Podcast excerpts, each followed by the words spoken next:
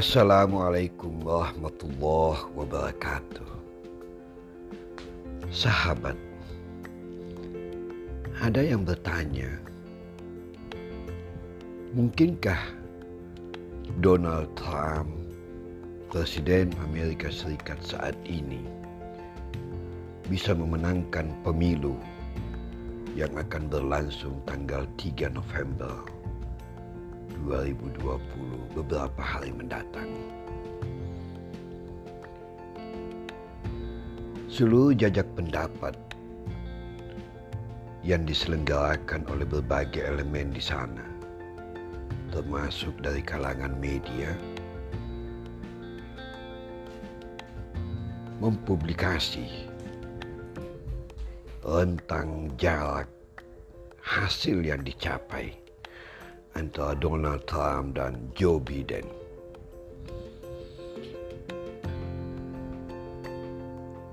Kalau menelisik lebih dalam ketika kita melihat hasil yang dicapai Donald Trump pada tahun 2016 kala dia berhadapan dengan Hillary Clinton yang dimenangkan oleh jajak pendapat sebelumnya.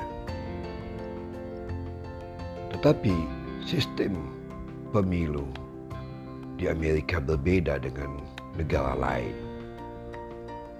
Hasil pemungutan suara yang unggul belum tentu dapat menjadi presiden ketika dia kalah di dalam jumlah wilayah yang menjadi zona yang menentukan kemenangan di Amerika.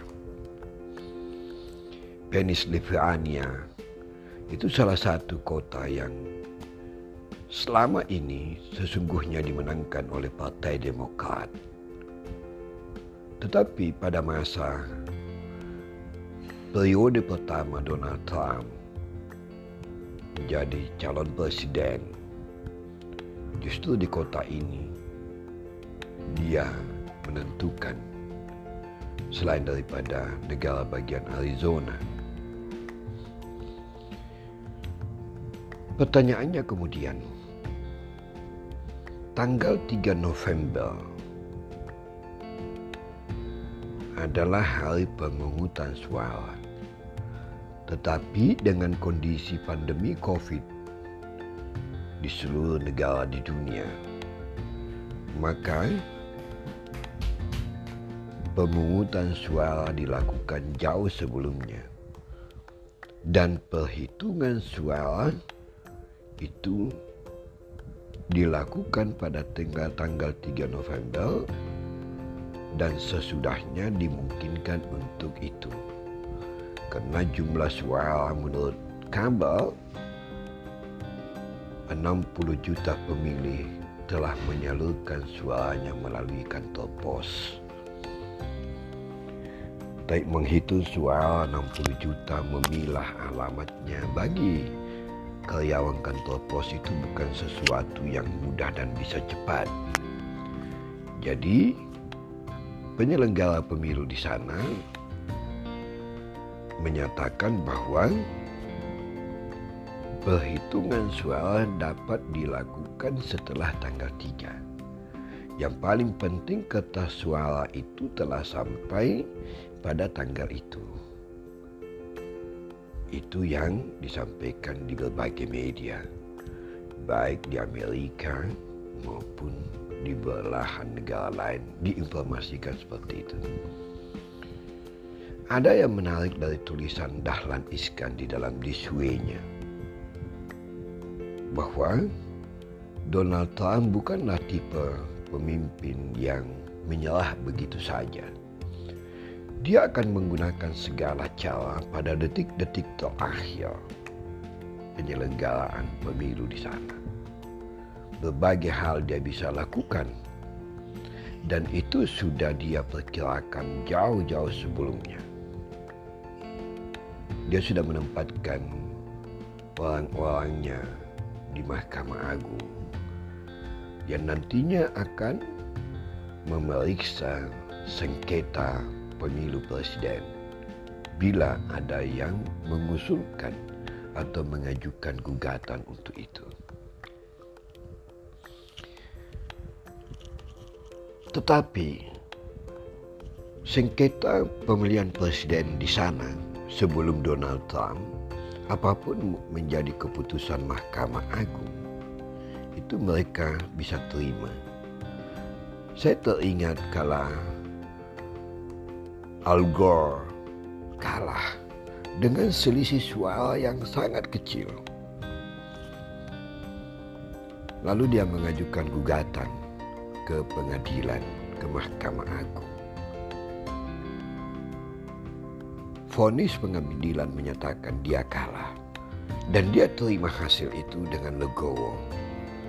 Di situlah kedewasaan demokrasi yang dimiliki oleh orang yang seperti Al Gore dan sistem yang berlaku di Amerika.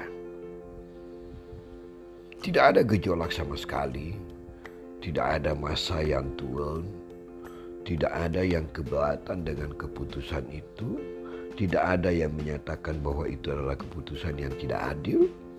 Oleh karena Al Gore sangat menerima itu. Dan pendukungnya pun bisa menerima sebagai seorang tokoh pernah menjadi wakil presiden dan sangat peduli terhadap alam. Dia adalah tokoh lingkungan. Dia menyatakan bahwa dirinya kalah dan menerima kekalahan ini dan mengucapkan selamat kepada presiden terpilih ketika itu George W. Bush Jr. atau George Bush. Sahabat,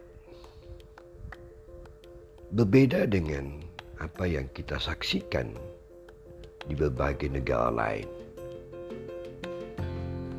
Persoalannya sekarang adalah mungkinkah Donald Trump akan legowo kalau-kalau saja dia akan kalah. Saya tidak yakin Donald Trump sama dengan Al Gore. Ya. Sama dengan Hillary Clinton yang tidak mengajukan gugatan ketika dia sudah kalah. Dia menerima walaupun sedikit dongkol. Tetapi itu adalah sebuah kenyataan yang tidak bisa dielakkan dan hukum di Amerika tidak membuka ruang untuk menggugat suara daerah dipersoalkan. Yang ada adalah kertas pada pemilihan individu.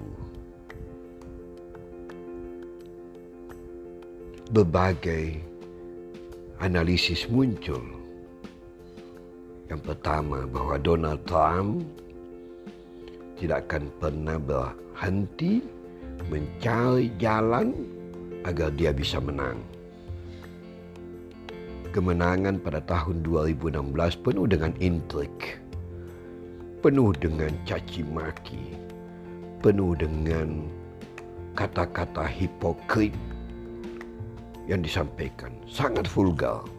Tapi itulah seorang Donald Trump yang di dalam sejarah 200 lebih tak 200 tahun lebih demokrasi di di Amerika hanya se seorang Donald Trump yang begitu lugas, begitu pemberani dan tanpa mengabaikan kesopanan.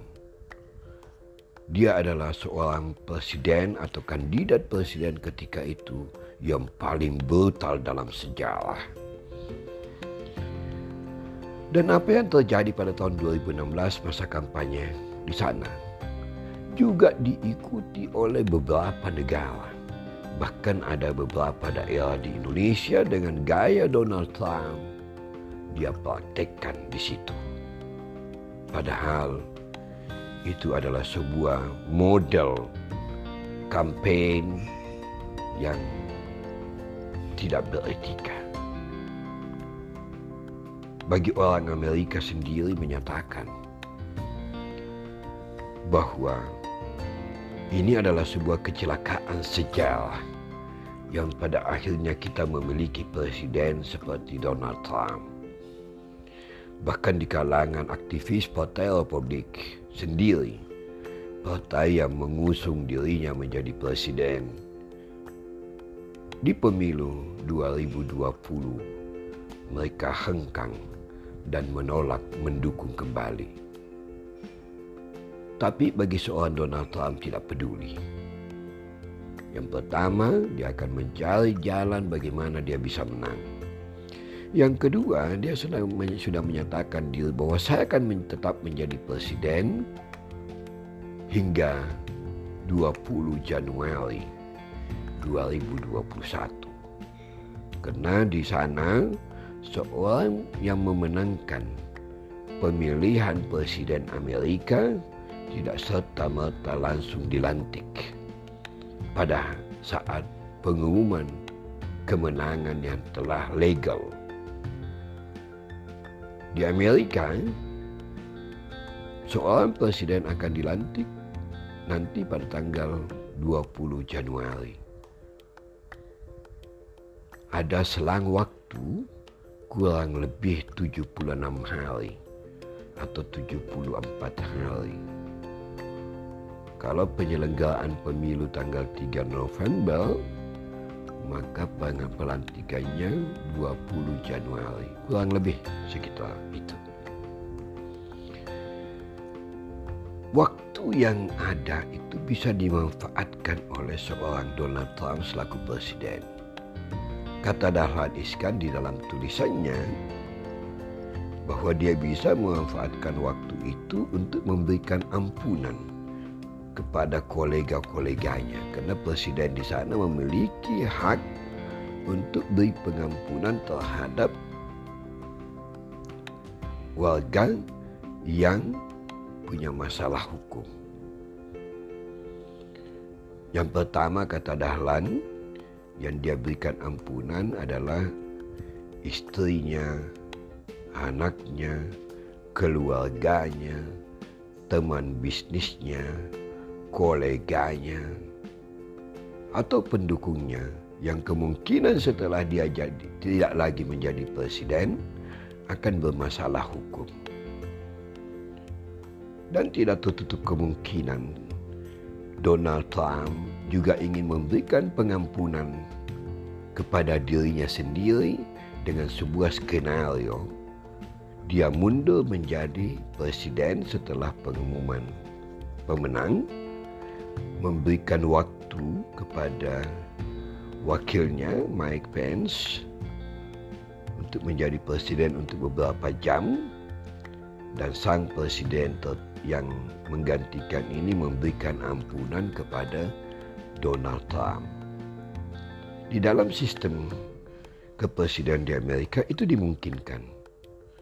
Ya undang-undang kepresidenan Amerika memberikan waktu kepada seorang presiden di ujung kekuasaannya untuk memberikan pengampunan kepada siapa saja yang dia kehendaki. Di situlah Presiden Amerika memiliki kekuatan dan kekuasaan yang besar. Skenario yang lain menyebutkan bahawa Donald Trump tidak akan pernah mundur jadi presiden meskipun dia kalah. Dia akan berkuasa terus dengan melalui dekret presiden atau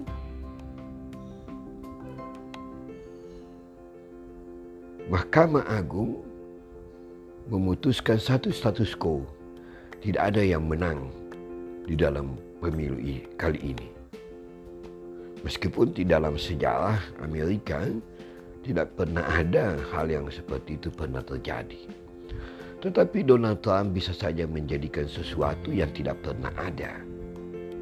Karena dia adalah seorang presiden yang memiliki keunikan sendiri yang jauh dari akal sehat.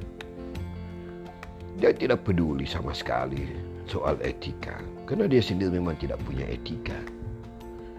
Dia sama sekali orang yang tidak bertanggung jawab karena memang tidak ada tanggung jawab yang pernah tumbuh dalam dirinya.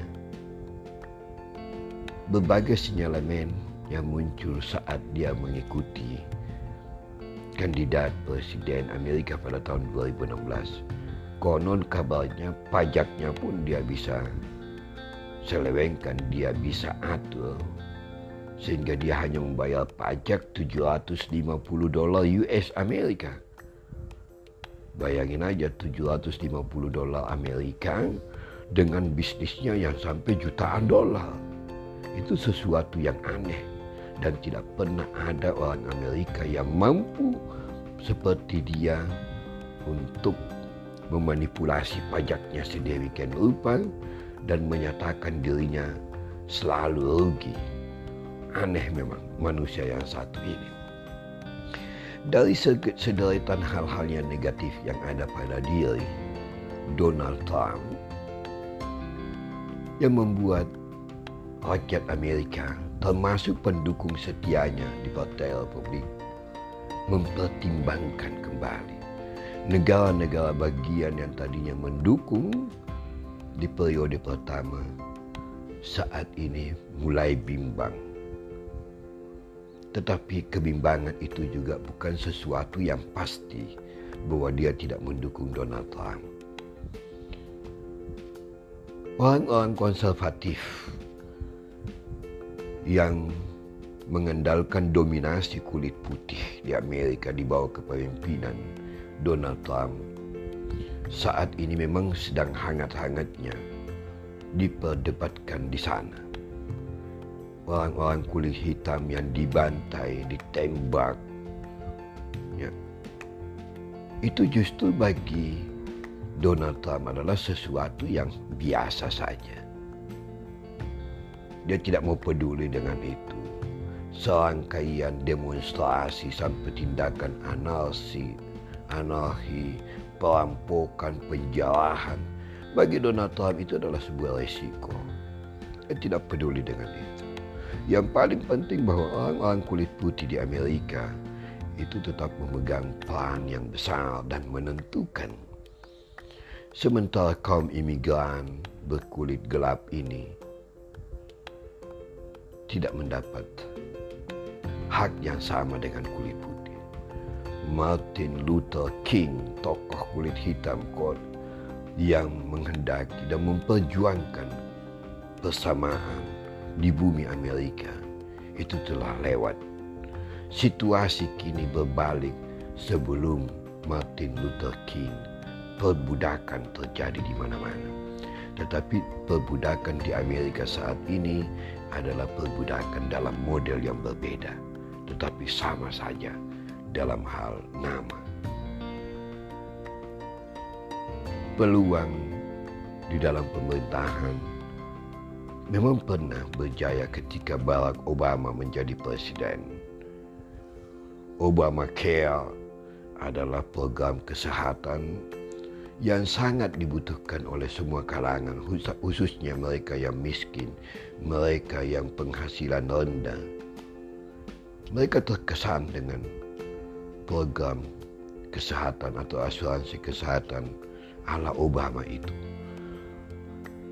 Namun, hingga detik-detik menjelang berakhirnya masa Presiden Donald Trump, Obamacare itu akan dia tuntaskan untuk tidak diberlakukan kembali dan dia punya model asuransi sendiri.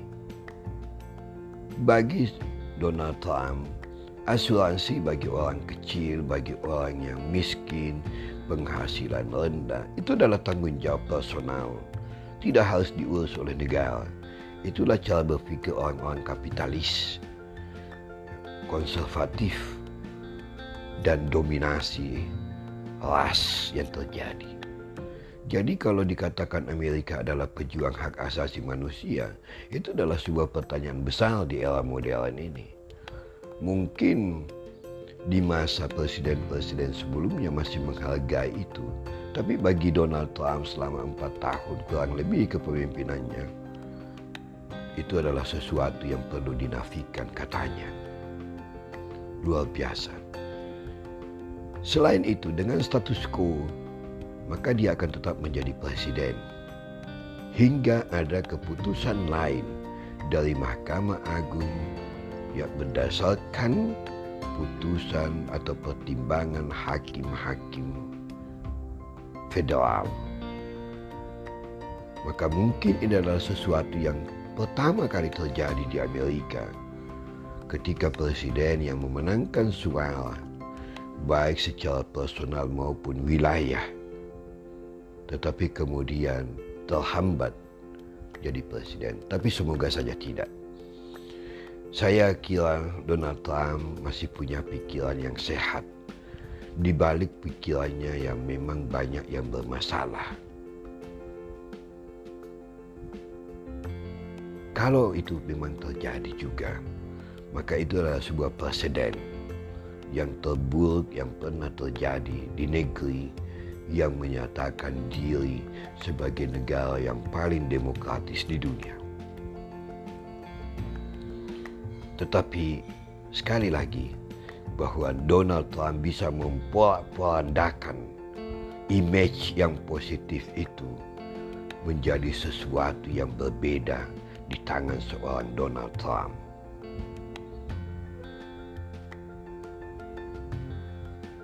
Akankah Donald Trump akan terpilih menjadi presiden?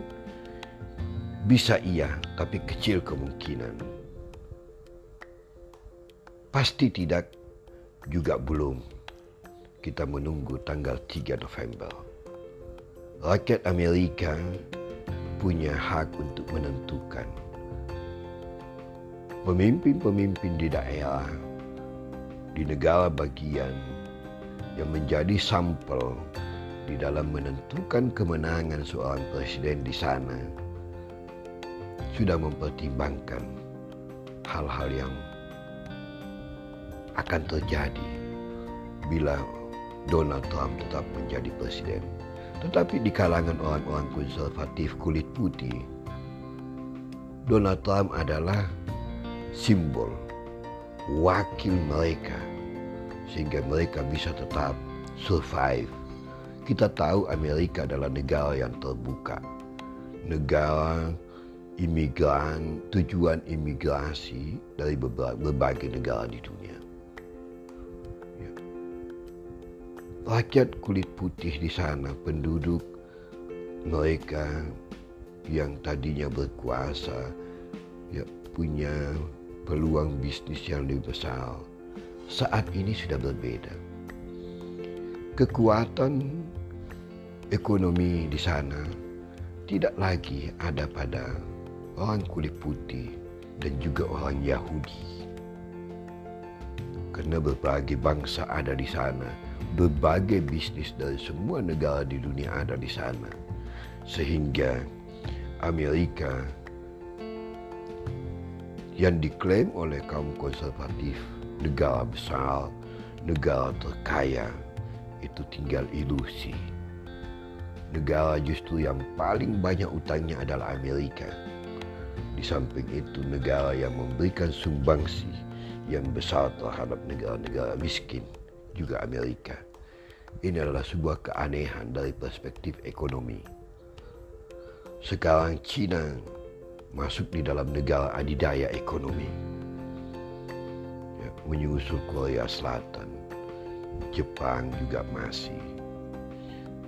Amerika dan negara-negara sekutu di Eropa mengalami persoalan pelik dari aspek ekonomi, dari aspek keamanan.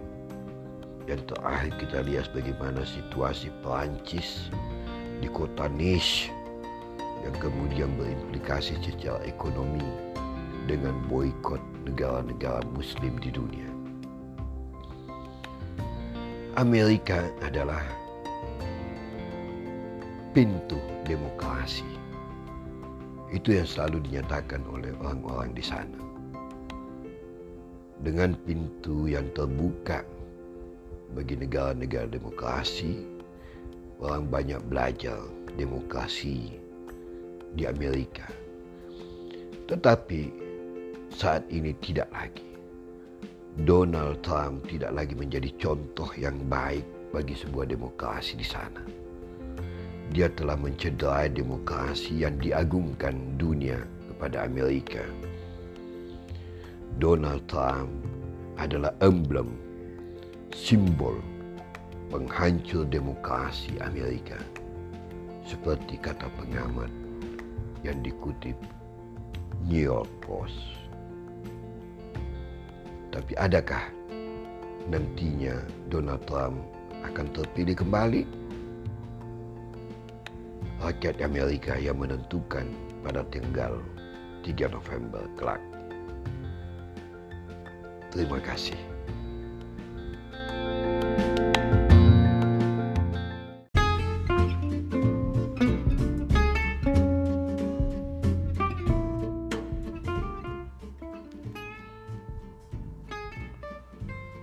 Assalamualaikum warahmatullahi wabarakatuh. Sahabat, baru saja kita mendengar membaca, juga melihat di berbagai media. Saudara-saudara kita di Turki dan Yunani mengalami musibah berupa gempa bumi disertai tsunami. Besar kecilnya gempa bukanlah itu ukuran untuk menilai bahwa apa yang terjadi di sana sungguh sangat memprihatinkan. Tersiar kabar bahwa lebih dari 22 orang meninggal dunia. 200 lebih yang mengalami cedera ringan dan berat. Sejumlah bangunan mengalami kerusakan disertai dengan kerusakan perahu nelayan yang dekat dari bibir pantai.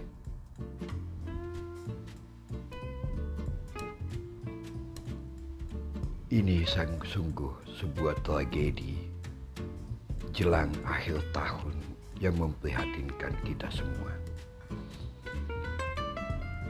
Apa yang terjadi di Turki dan Yunani juga pernah terjadi di Indonesia.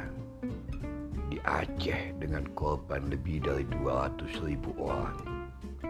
Di Palu dengan korban lebih dari 15 ribu orang. Disertai dengan kerugian material yang sungguh sangat luar biasa. Tetapi bencana itu tidak terjadi begitu saja. Pasti ada penyebab yang kadang-kadang kita tidak sadar bahwa kausa prima sebuah musibah itu adalah kita. Akibat tangan-tangan kita. Akibat kekuasaan yang kita miliki. Dan kemudian mengeksploitasi serta mengeksplorasi hasil bumi. Bumi makin melana makin menyedihkan. Lapisan ozon semakin tipis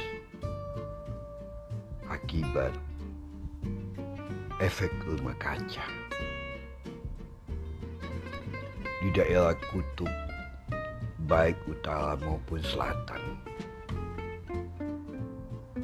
lapisan es di sana semakin menipis akibat pencairan yang terjadi. Semua kena terjadinya pemanasan global. Mengapa itu terjadi? Oleh karena penggunaan bahan-bahan kimia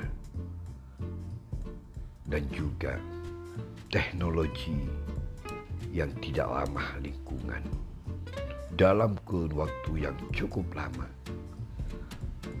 semua itu berjalan sehingga dampaknya baru kita rasakan saat ini, besok, dan entah kapan.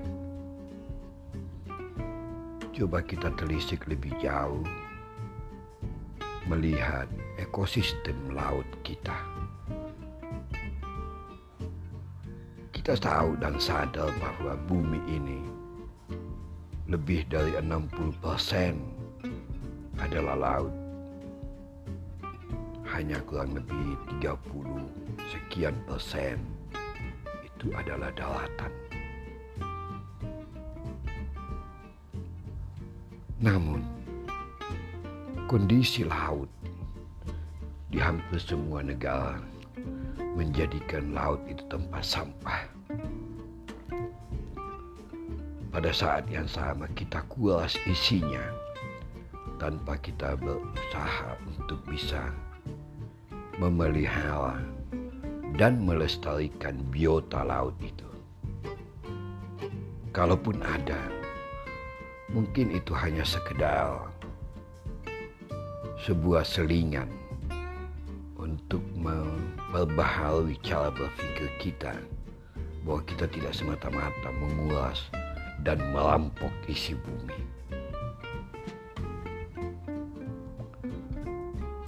Tidak sebanding apa yang kita ambil dari bumi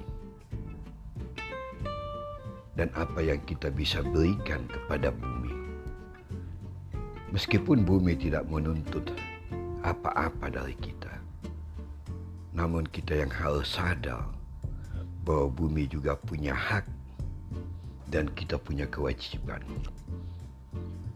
Hak bumi untuk bisa tetap eksis adalah mengembalikan apa yang pernah kita kuas dalam perspektif yang lain. Saya kasih contoh. Ketika hutan-hutan itu pada gundul dengan mengambil semua hasil hutan untuk kepentingan kita atau mungkin kepentingan tertentu. Tetapi penghijauan, reboisasi hanya sekian persen atau bahkan 0, sekian persen yang dapat kita lakukan. Bagi bumi itu sangat tidak adil.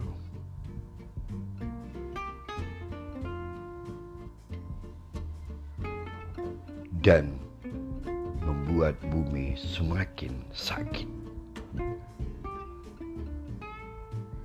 Dan boleh jadi ketika bumi bisa berbicara kepada manusia, dia akan meluapkan kemalahannya tetapi itu tidak mungkin. Ada wujud kemalahan yang ditunjukkan oleh bumi yang kita anggap itu musibah. Padahal sesungguhnya itu bukan malapetaka. Itu semua terjadi akibat apa yang kita lakukan dan bagaimana kita memperlakukan bumi sebagai tempat kita beraktivitas, tempat kita tinggal, tempat kita mengurai gagasan ide-ide kita di dalam hidup.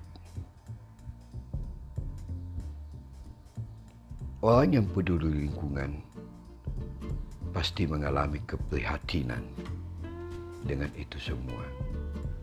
Tetapi keprihatinan itu terkadang hanya sementara karena di balik itu terlalu banyak orang yang mengambil keuntungan dari bumi dan merugikan bumi. Keprihatinan kita terhadap saudara-saudara kita di Turki dan Yunani mungkin kita bisa rasakan juga. Di Aceh dengan korban lebih dari 200 ribu jiwa di Palu lebih dari 5.000 jiwa. Kerugian material nyaris tidak terhitung.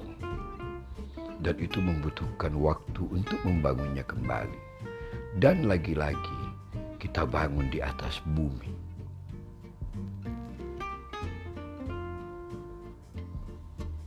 Bumi pada kenyataannya haruslah kita perlakukan dengan baik. Kita mengambil dari bumi, tetapi juga harus kita memberikan sesuatu kepada bumi. Sesuatu yang kita maksud itu bukan berlebihan. Semampu kita dapat berbuat kebaikan untuk bumi, maka bumi akan ikhlas menerima itu. Seperti halnya bumi memberikan isinya kepada kita tanpa meminta imbalan yang berlebihan kepada kita. Hanyalah kita diminta dalam dalam bahasa yang verbal menurut kita untuk bisa menjadikan bumi pijakan yang lestari yakni dengan melakukan hal-hal yang positif pada bumi. Misalnya, kita menebang satu pohon, maka seyogyanya kita tanam satu pohon juga. Ketika kita mengambil isi dari laut, berupa ikan, mutiara, dan berbagai macam hasil laut, rumput laut, kalangnya. Tapi kita mestinya juga memberikan kepada laut akan apa yang mesti kita kerjakan untuk itu. Misalnya, dengan tidak menjadikan laut sebagai tempat sampah yang terbesar di dunia. Betapa sedihnya kita mendengar bahwa berjuta-juta ton sampah plastik dibuang ke laut. Belum lagi jenis limbah yang lain yang berbahaya beracun ke laut. Membuat ekosistem dan biota laut melana karenanya. Pengeboran minyak, gas dilepas pantai maupun di daratan yang tanpa henti, maka tentu saja bumi akan mengalami goncangan. Karena beban-beban yang ada pada bumi itu kita kuas semena-mena tanpa kita menghitung dampak maupun efeknya.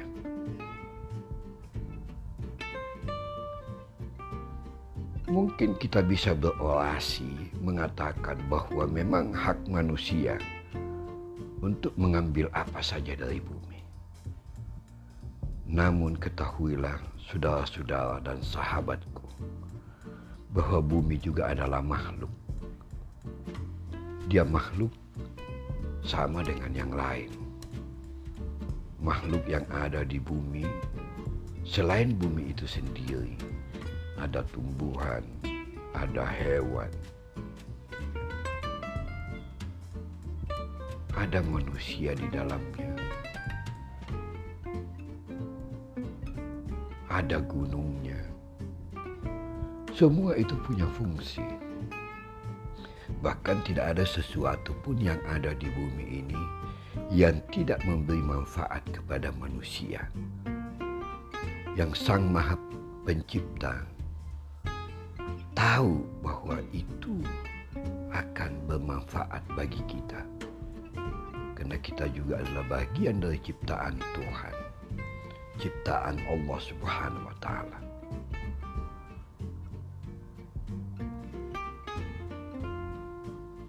Firman Allah Tidaklah aku ciptakan sesuatu yang ada di bumi ini sia-sia belaka.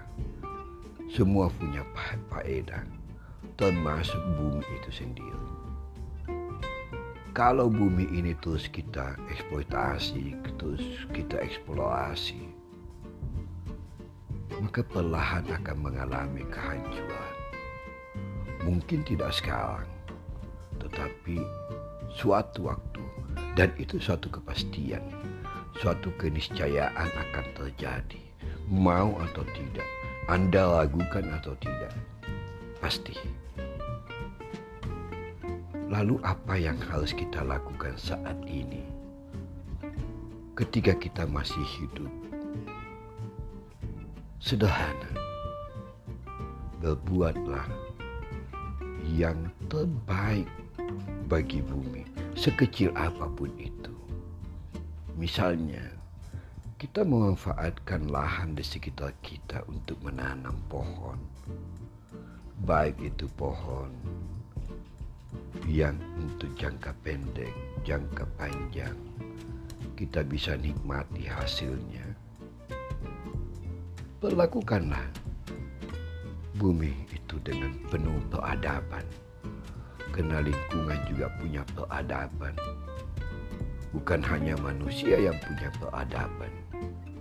Bumi dan seluruh makhluk yang ada di dalamnya memiliki peradaban adab manusia terhadap lingkungan jangan membuat kerusakan.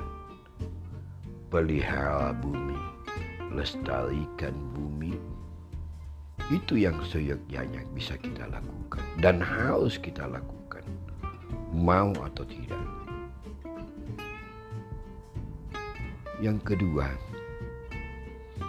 jadikanlah bumi ini sebagai jembatan untuk kita berbuat kebaikan untuk diri kita dan sekitar kita, manusia dan lingkungan. Jangan pernah berpikir untuk memanfaatkan bumi atas nama keserakahan, atas nama kesombongan, atas dasar untuk memperkaya diri. Karena kekayaan atau apa pun yang melingkupi dari kepemilikan itu hak sifatnya sementara dan tidak akan pernah kita miliki selamanya. Karena kita punya batas waktu untuk hidup. Dan sesudah kita tidak ada, generasi kita yang akan memiliki itu. Kepunyaan mereka lah nantinya apa yang telah kita lakukan semasa kita hidup. Begitu terus berlangsung, itu adalah sebuah kesinambungan dalam kehidupan. Percayalah bahwa apa yang kita lakukan jangan melihat besar kecilnya, tetapi kita berupaya untuk membuat bumi ini gembira, happy dengan keberadaannya. Dan dia berbah bumi berbahagia oleh kerana kita memperlakukannya dengan penuh kesantunan. Sekali lagi, musibah tidak akan pernah terjadi tanpa campur tangan manusia yang membuat bumi marah dan meluapkan kemarahan dengan menghamburkan kekuatan terbesar yang tidak mampu dihadapi oleh manusia. Sadarlah dan kita sadari semua itu bahwa Perbuatan baik akan, akan dibalas kebaikan. Perbuatan yang merusak akan dibalas dengan kerusakan yang jauh lebih besar dari apa yang pernah kita bayangkan. Terima kasih.